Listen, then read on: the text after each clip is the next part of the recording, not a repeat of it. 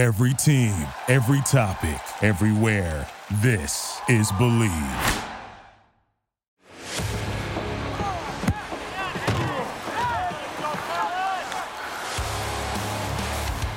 Hello, hello, hello, and welcome to another episode of the Bleav in UCLA Football Podcast. My name is James Williams, a reporter and editor for the Orange County Register and the Southern California News Group. And as always, I'm joined here by my co-host, former UCLA linebacker Josh Woods. What's going on, man? You know, just excited or you know, finally getting this schedule, getting ready for next year. We've been getting some almost surprising uh, you know, new guys Mhm. in, the, in the portal. So it's like we're way too early, but like excited for the next season. Yeah, it's pretty interesting. Um, at first I was like, "Oh, what are we going to talk about this week?" I don't really know. Um, and then a bunch of stuff just kind of happened over the last two days, including your birthday. Happy birthday, Josh!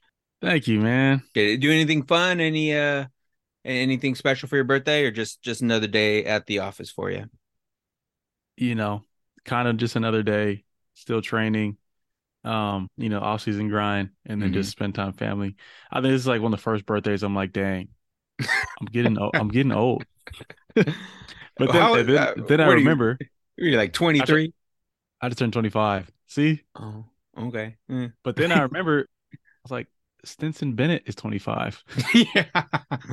I mean, he has two national championships though, so I mean, I don't know. Yeah, I'm like, dang, maybe I'm not that old. I could still be playing college football. Which is kind of crazy to think because you did five, four, five. Yeah, I was at UCLA for five years. Yeah, I guess and I you put it that was- way, And I, did. and I'm yeah, I was done in 2019, and Stetson Bennett is 25. it was like just getting started. That's crazy, to Crazy. think about. yeah, I it's didn't even crazy. think about it it's that way. crazy the ages and direction college football is in right now, especially No. with the the the the holdbacks from high school, and then now with this portal, with COVID year, Mhm. all this uh, like eligibility eligibility. It seems Yeah. like NCAA is being way more lenient now than how they used to be, Mhm. where they're like they're granting guys one, two extra years, three extra Yeah. years. Brett, like before, It was like, super There were strict. some guys were like they had to like really fight for a fifth year at times, Mm-hmm. and it's like yeah, now they're like, oh, you you played six and a half and you got hurt that whole nother Yeah. year. Oh, right. you know, like didn't really play this year. What were you doing this whole nother year? You know what I'm saying? Mhm. Where like before it was like if you played any game past game six, Yeah. automatic year gone. Well, it was like even if you transferred, you were going to lose. You were doing it at the risk of losing a year, right? Like you just Yeah, majority of guys were sitting out a year. right Um, just to move. They were willing to give up a year just to move somewhere else. yep. Even even if they had like legitimate reasons, Right. family reasons, like all these types Mhm. of things, it did not matter to the NCAA. That's crazy, and that's why a lot of people um still aren't very happy with uh the NCAA, it, which is it's that's a whole different podcast that we we would have to have one day. But um speaking of which, of those who still did have some COVID eligibility left, but decided to forego that. Uh, no surprise here. Zach Charbonnet does make it official. He is moving on from UCLA, headed for the draft. Um, I kind of, I, I think it's without a doubt he's a day two guy. Um, I think there's a few names that I heard that aren't, you know, like you kind of thought Blake Corum was going to maybe be in it and stuff like that. Obviously, with him getting injured, that changes that a little bit, and he's coming back.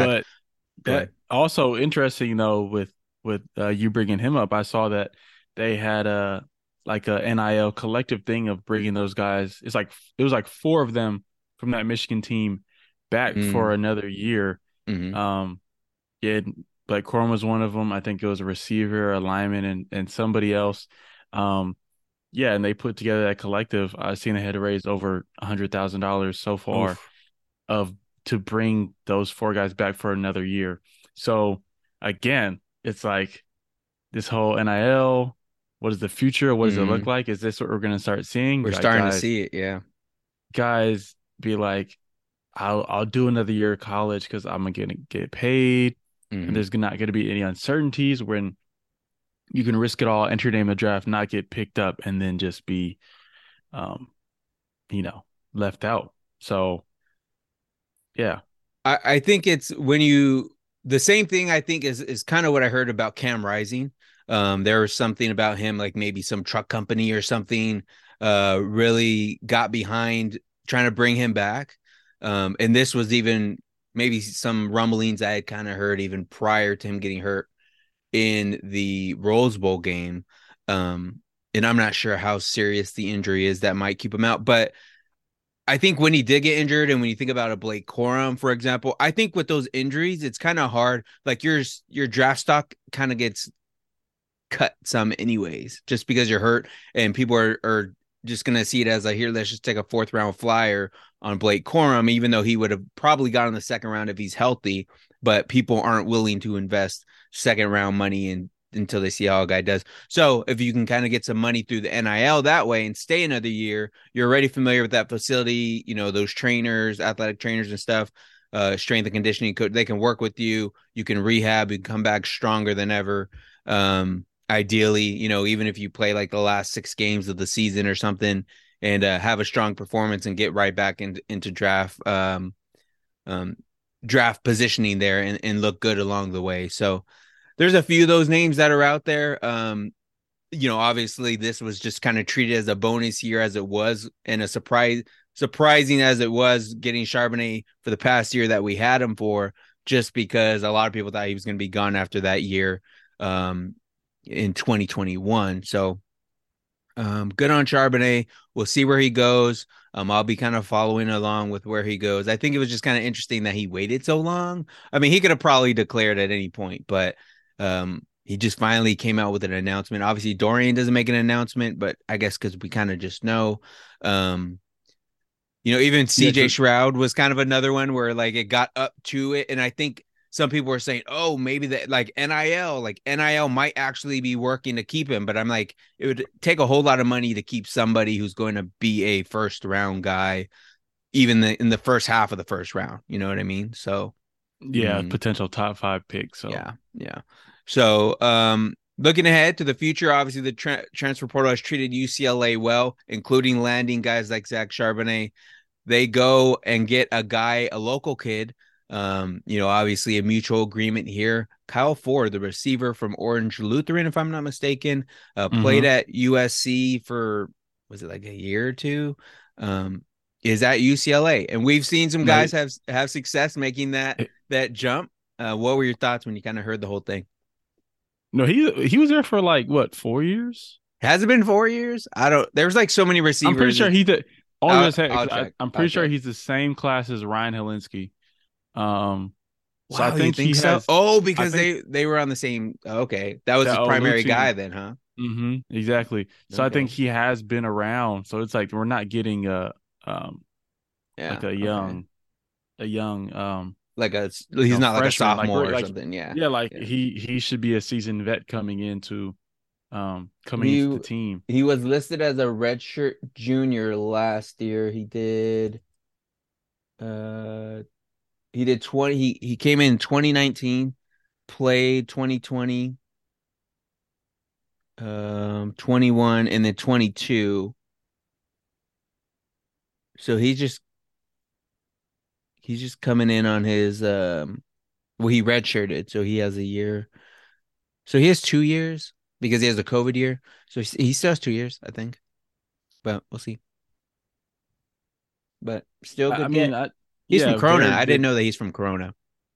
I didn't know that. Majority of people are from the Inland Empire and they go to Trinity League schools and, and everybody forgets where the where the talent really right, is. Right, right. Um but yeah, I think I mean I think we did such a better job this year. I always say we because it's, it's, always we mm-hmm. as UCLA um, of replacing what we lost. I think yeah. this year better than than last year. Last year we did bring you know Jake Bobo, um, Titus in, uh, but this year it seems like like we got an arsenal of weapons, mm-hmm. um, coming in with the running backs that we got, with the receivers that we got. Um, yeah, J Mike from Cal being the other one. I think he's an underclassman. Um, if I'm not mistaken. Yeah, I think he's like a Um, I think he's like a redshirt sophomore, but he's like he but he made the all freshman. No, I think he's a redshirt freshman, and he was like the Pac-12 all freshman team this year or something. So that's gonna be great to go along, you know, mm-hmm. with for Dante. Whatever, like we thought, yeah, like I said, mm-hmm. if Dante's started, just having um a good group around him, mm-hmm. uh, bringing in, you know, a tie a veteran tight end along with the tight ends that we already have, mm-hmm. and then you know offensive line. We're just all the running back. Like I think like we just we we reloaded and almost more weapons than before. You know what? I okay, so I thought about this literally like an hour ago, and I was like, man, Kyle Ford, J Mike, like they're getting receivers. I'm like, when did they really ever get receivers? I don't know if I really ever like I don't know if it's just because like you had Kyle and Greg there, and then you had Logan Loya and Matt Sykes as kind of those guys right behind them. Of Chase Cota. I think it was just Chase Cota and Kyle Philips really kind of had the starting spots locked down for some time. Um, or at least it felt that way. So there really wasn't like a big name that kind of came out. But now that those guys are gone, Matt Sykes is in the transfer portal. Um, Jake Bobo came, had some success, and is now moving on after just one year. He's going to be, you know, we'll see what his NFL future is going to be. Um, so you still have Titus there, Kaz is gone. So you need offensive weapons, right? I think this was just a year you needed to really reload. And I think they kind of did that. Yeah, where we might not have a Charbonnet, but you know, with the stable that they mm-hmm. have mm-hmm. collectively, they should be able to have the same production level. Yeah, and I, I feel like but I feel like this is the uh, the most options that Chip has had mm-hmm. at UCLA. Um yep. in the system. And that I mean that's majority of the guys that are leaving this year were offensive guys. I mean there are like, you know, we're not leaving out the the Mo Oslings and the and the Stephan right. Blaylocks, but I feel like offense because he's it's been guys that have been there for so long. You know, yeah, yeah, for so long mm-hmm. that it was like, what are we gonna do? And I think that they have replenished and now have the answers. And like I said, I I feel like it's Chip has so many weapons that he has to be successful going forward with this season. And as we look ahead, when we're going to look at the schedule, I think mm-hmm. it's set up again for UCLA to be successful and get over the hump that we thought maybe that UCLA was supposed to get over this year. And I, I think it's really built, you know, whoever the quarterback's going to be, but especially if it is Dante, uh, again, but whoever, I guess it doesn't matter who it is, but they're really set up just for success. Like, I mean, there's going to be a question mark just because the guy at quarterback is going to be is someone other than Dorian. But every other position, I mean, again, we'll have to see how everyone gels and fits in. But just talent wise, I think everything's set, kind of like what you're saying. But I am kind of curious because this was uh, this was something I thought about earlier in the week too. Was um, that I wanted to ask you about. And I'm glad you you kind of reminded me based on what you said there was, especially as someone who's played defense at UCLA, if you're seeing a lot of these, you know, obviously, I mean, some will look at the defense and say, maybe that's that that's kind of the point. That's something that needs to be worked on, right? And and the offense was never a worry. But now that the offense is kind of not really maybe a worry, but um maybe there's growing pains there, or maybe the, maybe it just continues to move along smoothly. But like, what are the defensive guys thinking right now? Like, I I haven't really waited out to see who like are, is the defense now the veteran uh unit on the team, but it's just kind of like. Does the defense know they got to kind of have to step it up because there's more losses on the offensive side of the ball? Like, do they? Is it kind of a kick in the butt for them? I would think on defense, maybe. I think for the defense, it's it's uh like a look in the mirror type um mm-hmm. you know type of time with a lot of that front seven guys returning um you're losing some of the back end so a guy like Darius Muasau stepping up and leading and addressing mm-hmm. the issues that they had especially late in the season being able to stop the run being able to get off the field on third downs um finishing on pass rush those those types of things are the things that you are actively bringing up every week having, you know, defensive player meetings about it, those types of situations, because you, it's almost expected that a new offense, like a new quarterback and an almost almost a whole new offense, is going to have growing pains. Mhm. Um, At some point, they're just going to have to. Just, I mean, that's it's, just it's yeah, bound to that's happen. just part of it, you know. Yeah. Um, with the, you know, because a lot of it is about chemistry and like that stuff has to Mhm. be built. And we we saw with Dorian what experience and what time can do Yeah. and the development, you know. So with a younger group and with a with a younger quarterback, you're ex- you know those things are kind of expected to have is those growing pains and figure things out and figuring out the style and you know the quarterback getting used to chip, chip getting used to the quarterback and the different weapons and because you don't you don't have the old reliable of you know Dorian plays this certain way, Charbonnet likes these types of runs on these types of downs, um, these schemes you know our our O line the way that they rotate is best. Like all that stuff has to be figured out again, um, and defense having like like I said a lot of those you know the Murphy twins, Latu, um, and Darius and you know maybe a few other pieces around them, and Mhm. uh, trying to figure that out. Like, but having so many of those core guys returning, they are expected to anchor and and you know be like we need to hold it down for the young offense because Yep. Because they're you, they're yeah, they're not going to score. They may not score forty five points every night. They may not, you know, be the ones bailing you out every other game or whatever. You know, it might be you guys that's going to have to do that for the deep for the offense this year a little bit. You know, you never yeah, and and I have a experience of you know having those those going through those growing pains and being a defense of just like hmm seems like you're on the field a lot. You're, you know, you're waiting for the offense to figure it out. And those are times where you really can't get frustrated. You have to um, Right. do all you can and try to hold it down for the offense. So when they figure out and when it clicks, uh, when the offense clicks, you want to be um, doing good too. You know what I'm saying? You don't want to right. uh, be falling apart when the offense figures it out. You know, everybody wants to to grow and peak at the in and be clicking, you know, all together.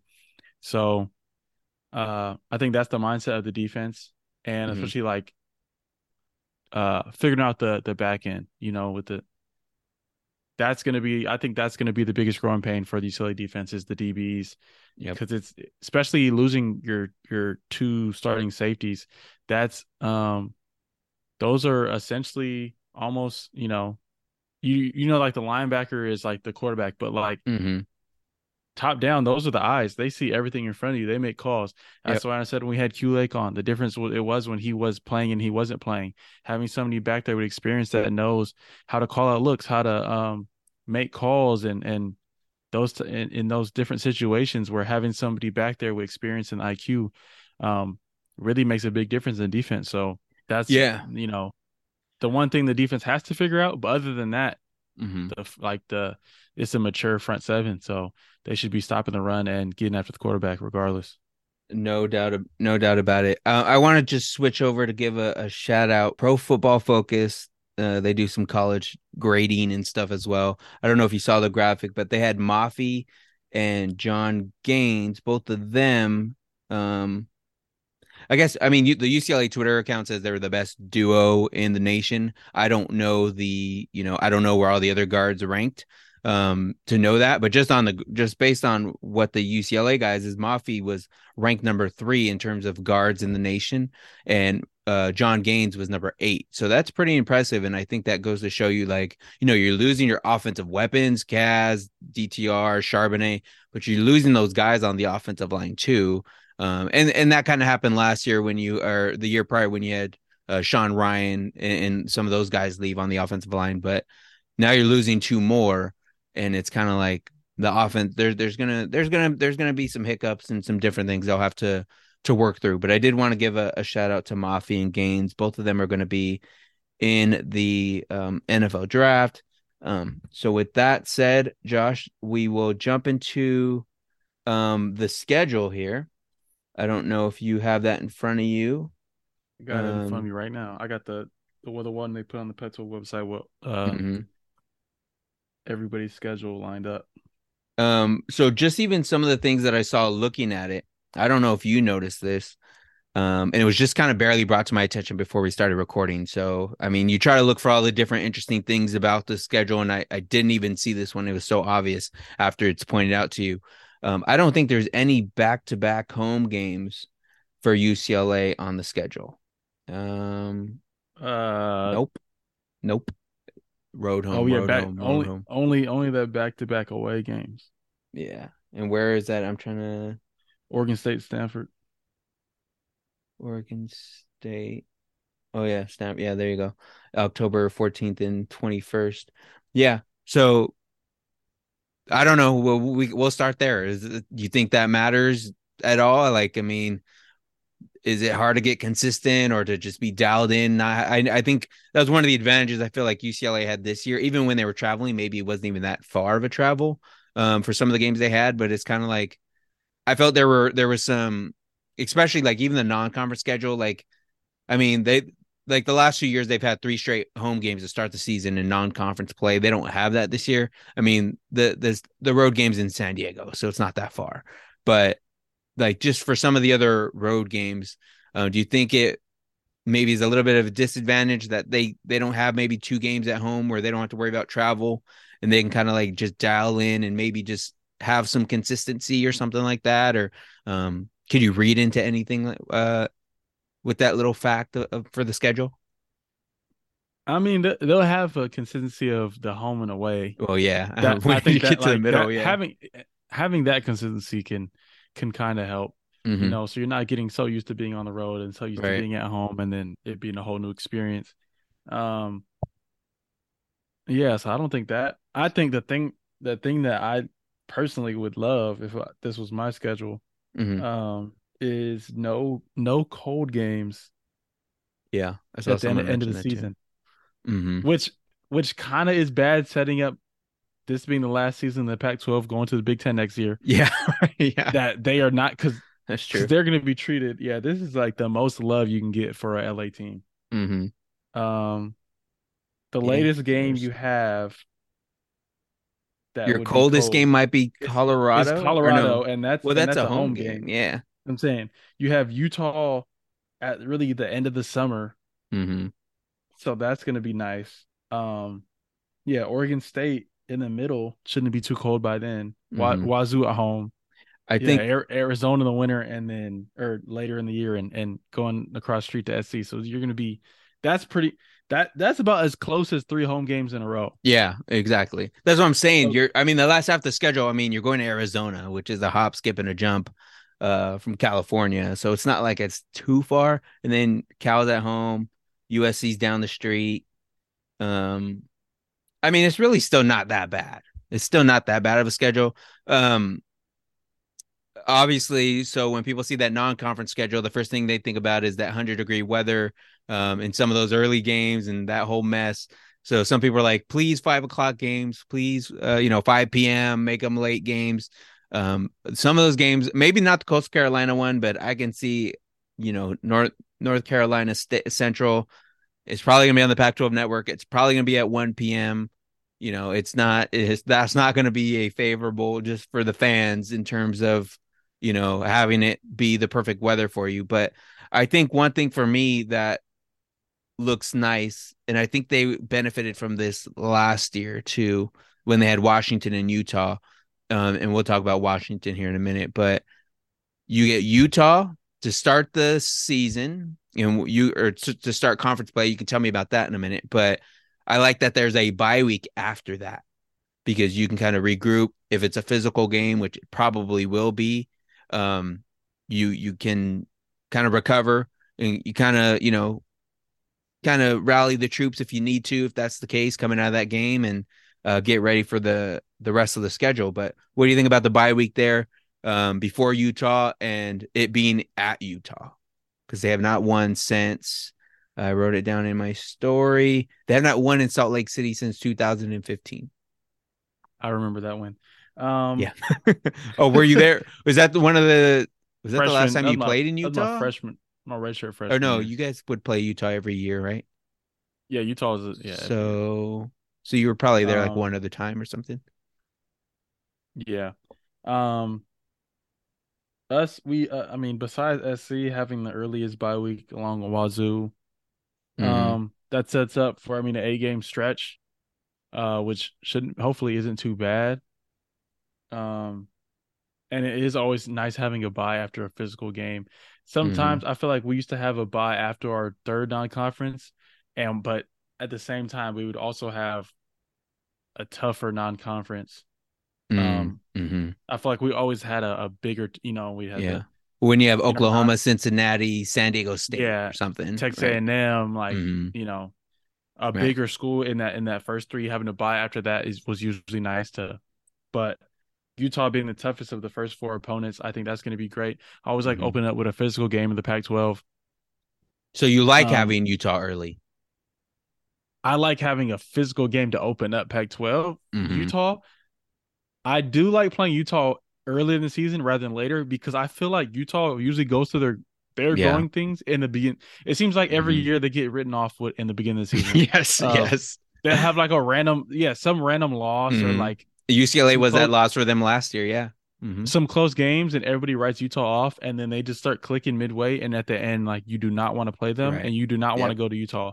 So us playing Utah early I think is great. Um I remember similar I feel like we used to always have like Stanford and that's always like nice Mhm. to you're going into Pac-12 play, you know it's going to be physical.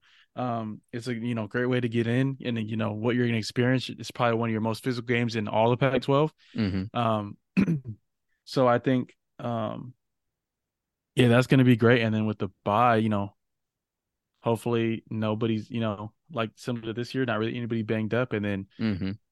you're able to fly from there. Yeah, able to fly from there. Let's see. So I think yeah, if there's no if if there's any game you'd want to have the bye week after, it's the Utah game. Um, they do not have Washington and they don't have Oregon on the schedule. So they do not see Bo Nix, they do not see Michael Penix uh and the Huskies at all this year, which is definitely a bonus. And and part of me is like, whoa, like I wonder how that would have worked out if if they had this schedule last year, but everyone's like, they still would have lost to um Oregon State because Oregon State was pretty good, but I don't know. I think it would have been. I think they could have beat Oregon State pretty, last yeah, year, it would have been a pretty, it would have been a pretty even game. I think Mhm. We're honestly, I think very similar to Oregon State in some Mhm. ways. Um, their run attack, their trickery on offense, um, Yep. and then their defense does play hard. I'd It- say that. So it's gonna be, even though people think like the tougher of the two is just having Mhm. um UW and Oregon sleepers are uh, Oregon State is is one of the, I think my dark horse for the um, the Pac-12 next year. Mhm. Um, and while you never know Wazoo, Yeah, you never know, yeah, right. yeah, you you never know how that how that game could turn out. Well, and like part of me too, I was tweeting out, like I tweeted out when I first kind of saw the schedule. My reaction was no Oregon, uh, no Washington, you know, and I named the quarterbacks just as I did.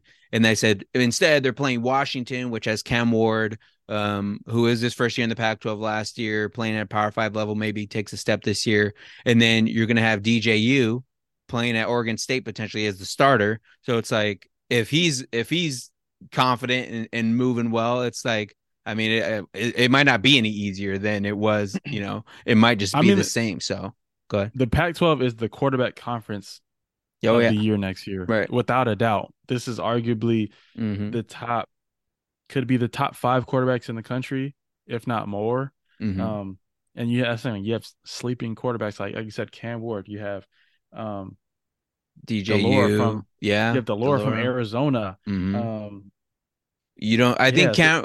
I'd be curious to see if Cam Rising will be healthy for the Utah game uh, that early in the season. I'm again. I have to check how serious the injury is, but he might not even be ready for that game. So, but regardless, they're gonna have a. but they gonna they're gonna run have another guy. They're gonna have a run game, Oh yeah. and that defense is gonna be, Mm-hmm.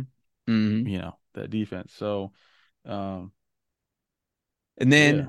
They also play. Um, I haven't done the math, but I'm pretty sure only there were three new head coaches in the Pac-12, and they play all of them, um, if I remember correctly. So it's going to be Troy Taylor for Stanford. It's going to be Deion Sanders, who's going to be coming to the Rose Bowl when Colorado is there on the 28th, and then you're going to have Kenny Dillingham at uh, on November 12th at the Rose Bowl when Arizona State comes to town.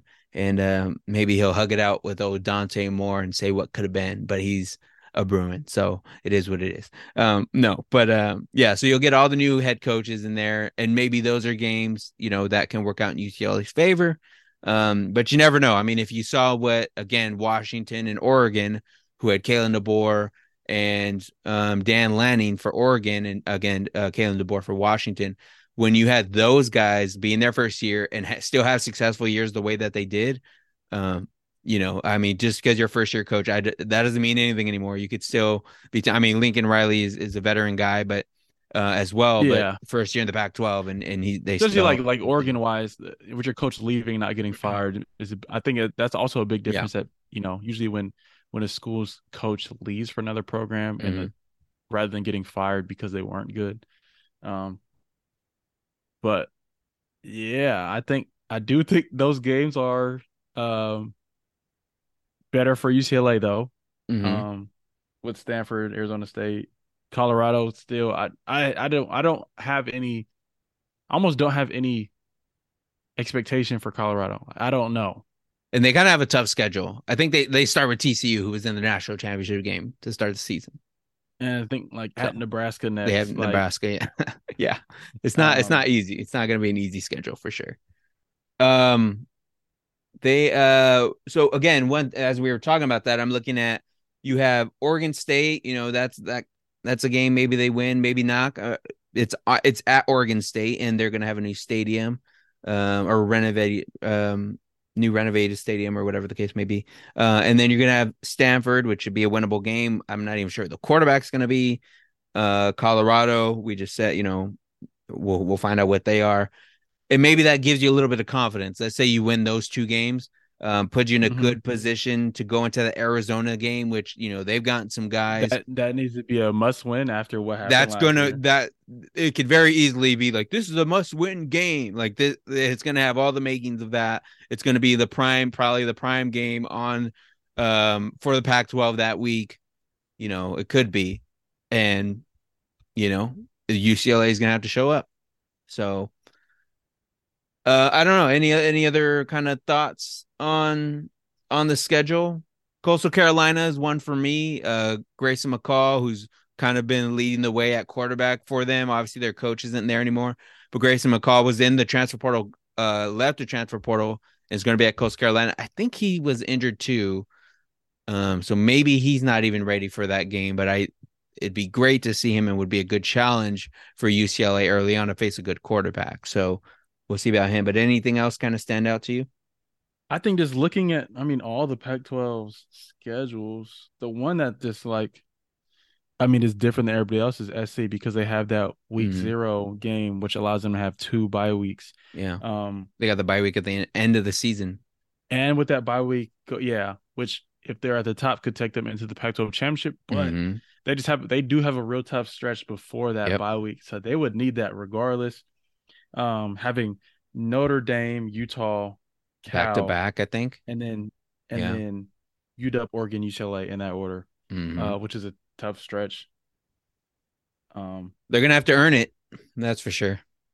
yeah, but I'm excited because I think, like I said, like a lot of teams in the Pac-12 are loaded with talent, reloaded, transfer portal, Mhm. top recruits, coaches, and like I said, quarterbacks. Um, there is no clear cut team that's just head and shoulders above anybody else. I think everybody is right there, and in Pac-12 in Pac-12 fashion, I expect us to be each other to mess up the chances for you Yeah. know for the play for the for the playoffs, which sucks. But it it Mhm. there's just so much talent spread out that you know i hope that you know one team is can stay consistent and beat everybody. Hopefully ucla and we make the playoffs for the first time. That would be amazing. But Yeah. it's just like the way the schedule is those pac 12 after dark games something's you know something is always bound to happen. Um Mhm. and this is ucla's last year before going into the big 10 and i think it's going to be fireworks. And they um UCLA does benefit from not having any of those wacky Thursday, Friday games. They're all Saturday games. So you don't find yourself in the middle of any of that kind of mess. Um which I think is a benefit to them because that always kind of throws the schedule off. I feel. Um, but yeah, but we'll we'll see. I'm excited to see um how that kind of plays out. All right, Josh. And so before we go, um, we are going to answer some questions from the good folks on Twitter who sent in some questions. Um, they're always good to us, so I want to make sure we do get some of their questions. And as always, make sure you guys are checking out the description. Um, regardless, whatever your favorite audio or podcast platform is, um, we'll have links. You can find our Twitters on there. You can find the show Twitter on there. You can feel free to reach out uh, with other questions, reactions, and let us know what you want us to talk about or want to hear us talk about. And we will try and accommodate you guys with that and it'll give us you know some good ideas especially when we get into some uh, the off season if there's um some bigger picture stuff you want us to look at or if there's someone in particular maybe you want us to talk to let us know and we'll see what we can do for you guys. Uh with that being said uh josh um we had a, quite a few questions but these two i believe are good ones. Uh the first one comes from sidelines ucla on twitter. Um, they ask any reason why we don't have a spring game anymore. Would would it be a great way to generate money and fan support for the team in the upcoming season? I feel like we might have talked about talked about this, but I forgot. Um, you were on the team. You've gone through some of this whole. Why is there no spring game again? You're saying because now it's like a spring showcase and not a. I feel like it's oh hasn't it not always? I've only ever known it to be a spring showcase, but I see like Oklahoma on ESPNU doing a spring game or something. There are times where you split the team up and do do a game. We did that the last the last spring we were with Adidas. Mm-hmm. We did a whole blue versus white game. Like it was like we wore our game like we wore game jerseys. Like it was two two different teams. And this was at the um, Rose Bowl or the other field? No, this was at this was at um Drake, I think. Drake, yeah. Mm-hmm. So I think my first one, it was pretty much it was pretty much just a practice mm-hmm. in the Rose Bowl. Um, but you have live scrimmages in there, so kind of similar, to the same thing. Mm-hmm. Second one, I don't know. I don't remember that one. Yeah, I mean, third one, third one was yeah. a game, mm-hmm. but the thing with uh when Chip came, we only did showcase. I think honestly, one of the main reasons is we never had enough bodies during spring ball. yeah. like we barely yeah.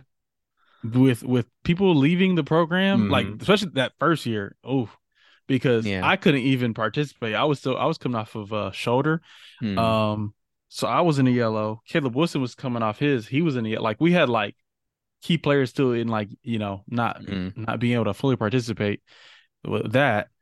So injuries, along with people that get hurt during spring ball, along with the players that got right. cut, the players that medically retired, mm-hmm. the players that trans were transferring out, and the fact that I think I don't know how many people, yeah, like oh. graduating and that like we think about it, you don't have all the yeah. incoming classes, so I don't. True. You're just trying to make even, it through the spring. yeah, because I don't even remember that many like early enrollees at that time. Like, mm-hmm. Well, I mean, we now, some, yeah, the way they have it now, we had some I mean, JUCOs. Yeah. Like at the time, like we had mm-hmm. some JUCO guys, but like we didn't, like we didn't have enough people to do a spring game, so it was just a practice. That's and an interesting point. Yeah, it's been that way since. Mm-hmm. Um, and I think they do it on Drake to you know bring fans and people on campus because you right. know that without way, having them know, in the not... facility, or there's really nowhere to sit when you're in the the facility, and there's the two well, fields. Well, well, because but in the past, UCLA has had it at the Home Depot Center. Or oh, really? now StubHub? Uh, no, yeah. it's not even StubHub. It's the Dignity Health Sports Dignity Health Sports well Center they, Arena. There was a game. Yeah, I remember when I was getting recruited that they had their spring game there, and where the Galaxy play. Yeah, mm-hmm. it was that was pretty lit. Um, okay. and then uh it's been at the it was at the Rose Bowl a few times. Um and then now it's always it's been at Drake since Chip's got there. Well, since I think Mora's last year, and then since Chips been there, it stayed mm-hmm. there. Um and yeah. A, a game a game definitely was more fun than than Chips practice. It might have just been so that's an interesting point. I guess it was just kind of like that first year when he's just you know he's just trying to get in a rhythm and based on like where you guys were at health wise and, and roster wise just because of who's who's in who's out um with the coaching change it was just like we're just trying to practice at this point we're just trying to see what we have before we even you know we didn't have enough to make two teams to split up two teams to to do anything i guess and it just kind of stuck right so just it just sounds like he just did the first year and just never looked back from it Yeah, I don't know how well he was doing at Oregon, but that's what it is. I mean, uh, Gotcha. As an older guy, you're just trying to get it over with, anyways. yeah no doubt about it if we're if we're being completely honest, and I can say what I want now, Mhm. I mean, me, I was hurt the past because I didn't have to do nothing. But I just remember being Mhm. like, bro, like we are out here doing live. We have no bodies. Everybody's banged up. Mhm. Like if you're a young guy, it's great. You're learning. it's right. you're getting better. But when you're an older guy, it's like, I need let me coach, let me let me stay healthy. You know, let Mhm. me not risk, you know, going out here with a freshman on here and, you know, somebody rolls up on an ankle or a knee. Do you think maybe because there is a quarterback position, and I it, I kind of hate saying this because it's just it's one position and it's you know I mean, but it is quarterback. But it's like, do you think you maybe want to try and have a spring game, or maybe they do a little bit more live, or they do something a little bit more in practice than what they usually have because you want to try and get as many live reps for these quarterbacks and like see who what you have and what they can do and And that, that's the thing with a quarterback battle, expect a lot more live Mhm. reps. right Uh that that's just a given. So they are gonna try to get as many competitive periods as possible with the Mhm. different quarterbacks, um, with different units in, with different you know. hmm So that I mean that's an expected. Right. Just because at the very least you need to have multiple guys ready. You know, aside from whoever you decide your starter are going to be, you need some other guys. Like, you know, we talked about chemistry being a thing, and I did see, you know, there there had been like this whole thing, especially for me, wondering about like Ethan Garbers if he's going to transfer. When Kyle Ford said he was coming to uh, UCLA, a lot of UCLA guys were in Kyle Ford's mentions. There's a lot of other people in the mentions that were USC fans and whatnot, but uh, Garbers was among those like, you know, like, hey, let's go, like, let's do it. So it doesn't look like he's going anywhere, and he's going to be with UCLA this year, and of course, uh, right in the mix, competing for that quarterback job. Um, but yeah, anything else on the spring game thing before I get to the next question? No, I think that's it. Okay, cool. The next one comes in from Jack on Twitter. Uh, not not the former CEO Jack, but good buddy uh, for the UCLA community, Jack.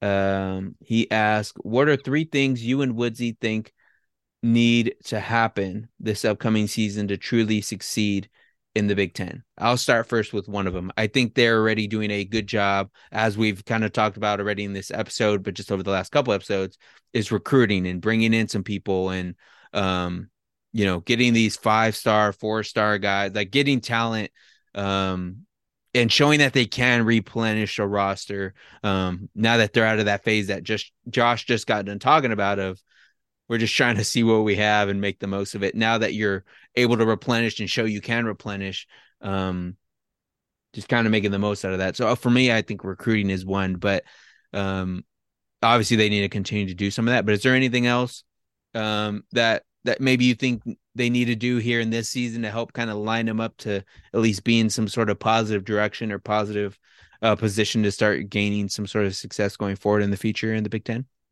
I think along with that is um recruiting bigger in the trenches. That's going to be a big thing. Mhm. Um, you know the the types of O line and D line in the Big Ten conference, um, and running the ball and stopping the run are going to be, um, you know, essential to being successful in that. I think I think skills we're going to be top in the in that in the conference um, with the Mhm. speed we have and the talent, um, even pass rushing wise. I think yeah, the the thing is beefing up in the interior is going to be uh, a major key moving forward. Um, and then I think the the other two are going to be traveling in the weather. Um, like I said, the season's not going to really prepare them for the cold. Um, and every time anybody talks to me about the Big Ten, is like, what y'all going to do when you're playing, um, you know, in Michigan and and Y'all got to buy a coat. October, early November, like Mm. all these places, and my my okay, so my brother just started law school at Michigan um this Okay. past uh summer. And like well he's already told me about how cold it is and he he just went back for uh they just started back up and like for what he's been telling me about how cold it is I'd be like yeah I'm not ready for that and I was playing in Canada so I can imagine you know Mm. California kids that haven't played outside the Pac-12 outside the West Coast Right. um how it's going to be because even the non-conferences here is in state you know what i'm saying Yeah. where like they're not going to oklahoma they're not going to cincinnati they're not going Mhm. to texas uh so traveling and the weather i think are two things that are gonna you know have to start being i wouldn't say the weather needs to be talked about but traveling wise yeah. and how they prepare um the players um and get them ready for that. But I mean, again, it's not really nothing that they can do this year that that won't be able to um start helping prepare for that for another year. Um, I think just too with kind of a lot of what you said too, and I guess maybe kind of what I said, but again, I look at Dante Moore as an example. Now, five star quarterback, all that good stuff. But I think again, getting if you want bigger guys, like California is just not known for getting having big linemen on either side of the ball, which to my point, like you need to go outside of your region and recruit. Like you need to like you need to get into the Big Mhm. Ten area. You need to go into the East Coast. You know, again, Dante Moore is from Michigan in that Big Ten area. So you need to get more guys from that The area. South, the South. You need to get the into the islands. South, the islands, Samoa, wherever you got to go. Find some big bodies and and bring them over. And because you're going to be playing big boy football, the the Big Ten is all about running the ball and having these big bodies um, smash up against one another. So that I mean, you're to have to you you need to do that if you want to be successful. So um, you're to have to expand your horizon in terms of what you do in terms of recruiting. I think um, as well. So uh, again, you mentioned the weather and stuff. When they give you guys all this gear, and again, I don't know when they give you all this, um, all the gear, all the shorts, all the shirts, and all the stuff uh, for traveling and your backpack and all that stuff. Um, do they give you guys a jacket or a coat? And if not, do you think they're going to have a UCLA branded uh, puffy coat jacket and a rain jacket and all this other stuff now? This one, I okay. when we went to Under Armour, we didn't get really anything. Okay, so Nah, got, uh, really? we got a backpack with with um Do you get just one backpack? per year, yeah. So going to the camp for Under Armour, we'd get a backpack, Mm-hmm. A hoodie, and some sweatpants and some basketball shorts.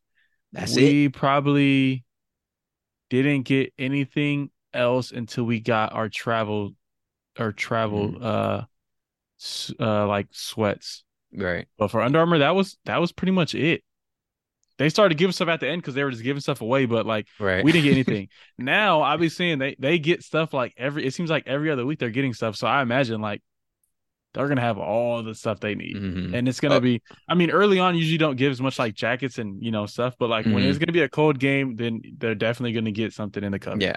Yeah. They're gonna be sending it out. So when you um so you can tell just on the pictures, the graphics, the hey, the team landed for the game kind of stuff. Like in all those pictures, you could tell like it's different stuff or it's like, we didn't have nothing like that. You get jealous. 100%, and One hundred percent. They had us. Uh, they had us out here in the Steph Curry that Steph Curry has never worn in his life. oh, wow. Uh, they had, you know, like even the, even the colors. Because I remember one of the things Mm. that we fought so hard for was like they had us in these ugly grays. Like everything was like an ugly Mm. gray. It was like these random grays, and we were like, "Can we get like just black?" Like, and like I'm having meetings with Under Armour reps and all this and that, and like it was they couldn't do nothing for us, and I'm telling us like all the complaints that guys have, and it was it was a whole I I could go in on that. That was a whole different situation. Hmm. Um, but they started to get they had a little bit better stuff at the end, but now me knowing a lot of guys on the team and seeing like I'm seeing all the stuff they when they get something, it's I see it whether it's on some right. form of social media, some group Mhm. chat. I see the shoes, I see all the sweatsuits, all the different like all the stuff they get. So of course I'm jealous because we were getting Yeah. nothing and now they're getting everything. And I and I still haven't got a care package or um, nothing. Not even a a t-shirt. I'm telling you, Josh, you had a crawl so that they can run now. that you you know everything you did was to benefit fighting these for my guys. you couldn't even like get a army share. crawl. Now they, now they out Um, here skipping around having fun. Yeah. in in in just fields of sunflowers and daisies and everything else um you could possibly think of. Um no that that's good stuff good stuff. Um yeah no i think i think you you kind of nailed it. The weather uh the travel which i know is a big thing and then the recruiting as i mentioned and you mentioned as well. Um i think we'll end it there um as i mentioned before uh, before we started answering questions, make sure you guys are reaching out to us. Uh, you can follow me on Twitter at JHW Reporter. Josh, where can they find you on Twitter or Instagram or both? Twitter's underscore Woodsy underscore J. Instagram is Woodsy underscore J. hmm And all that will be in the description as well of the podcast, so you guys can find it there. And again, make sure you guys are reaching out. Feel free to leave questions, topic ideas, whatever you would like to hear us kind of talk about. Josh has been uh, with the program for five years before. Obviously, he's not with them now, but he was with them for at least five years. Um, so you know he has some knowledge on quite a few different things, even the struggle of just having so little merch or or gear to wear. But um, but that'll do it for us. Thank you guys so much for listening. Uh, we will be back next week with another episode, and we'll see uh what UCLA and, and the college football world will have in store for us. Then um, make sure you guys go ahead, as I mentioned, just keep checking the description. I'll have links for the schedule, um, the schedule reveal. I'll probably be doing something on uh guys in the trend that we've gotten through the transfer portal at UCLA that have arrived at UCLA and I'll be writing up a little something about each guy so one I can have a better better understanding of who's who but for you guys to follow along and kind of see who's who and what is what uh with that being said thank you guys so much and we'll catch you guys in the next one thank you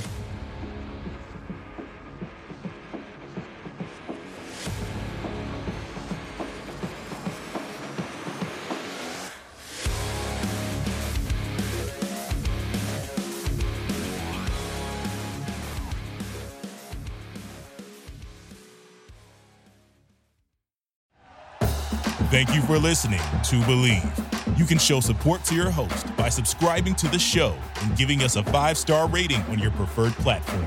Check us out at Bleav.com and search for B L E A V on YouTube.